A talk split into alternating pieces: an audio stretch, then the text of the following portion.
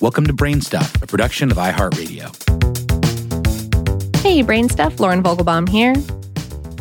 If you've ever had a meat lover's stuffed crust pizza before bed and then spent your dreams being chased around by a saber toothed wildebeest wearing a top hat, you might have blamed this bizarre and unsettling experience on your evening snack. This tendency is so prevalent, yet any hard data is so lacking that a study published in the journal Frontiers in Psychology endeavored to crack this supposed relationship between diet and dreams. For the article that this episode is based on, How Stuff Works spoke via email with study co author Dr. Tore Nielsen, psychiatry professor and director of the Dream and Nightmare Laboratory at the Center for Advanced Research in Sleep Medicine at the University of Montreal. He said, There is extremely little information available and also some important misinformation that keeps getting recycled. This research was motivated in large part by the media itself. Uh, questions about food and dreams are among the most frequent questions we are asked. These questions come up particularly around food centric holidays, which in our culture, most holidays are. The most commonly blamed nightmare inducing culprits are cheese, spicy foods, and eating too much right before bedtime. But is there any truth to this folklore? Nielsen and his team surveyed nearly 400 participants on a range of topics, such as sleep and diet quality, and asked them to report whether they thought food affected their dreams or not.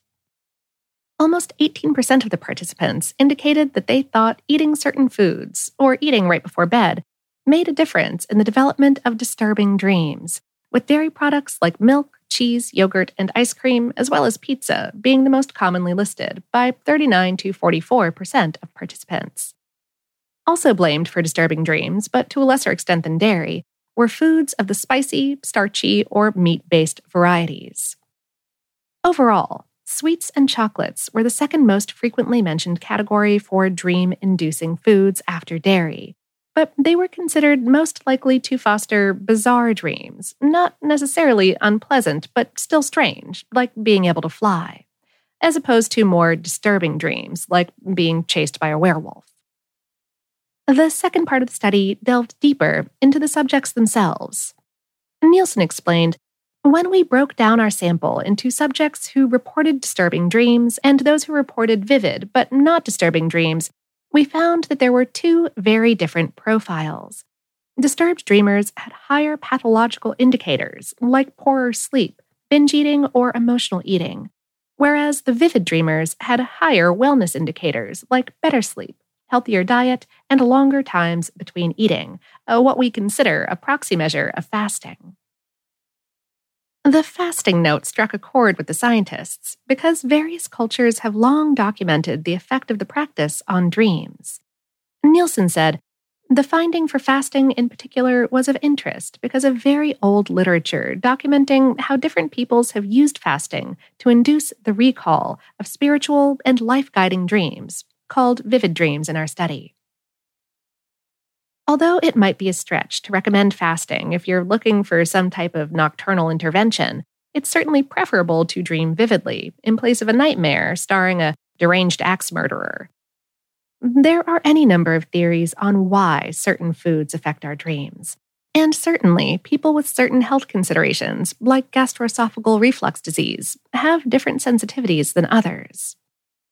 How Stuff Works also spoke via email with Amy Korn-Reavis of Emory Sleep Solutions in Orlando, Florida.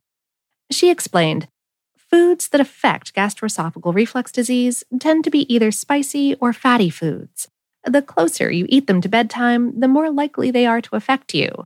This is because they are heavier and produce more acids to digest.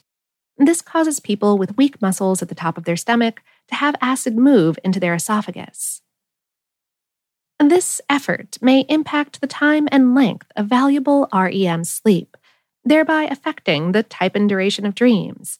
She added that spikes or drops in blood glucose levels, especially from desserts and other foods high in simple sugars, may also affect REM sleep, but that there isn't solid research yet to back all of this up. It seems that, indeed, the study of these phenomena is just beginning. Nielsen said We need to start experimental studies that systematically vary what people eat and when, and whether this induces any regular change in their dream content.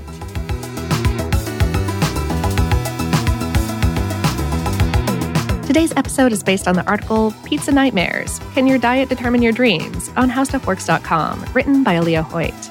Brainstuff is production of iHeartRadio in partnership with HowStuffWorks.com and is produced by Tyler Klang. For more podcasts from iHeartRadio, visit the iHeartRadio app, Apple Podcasts, or wherever you listen to your favorite shows.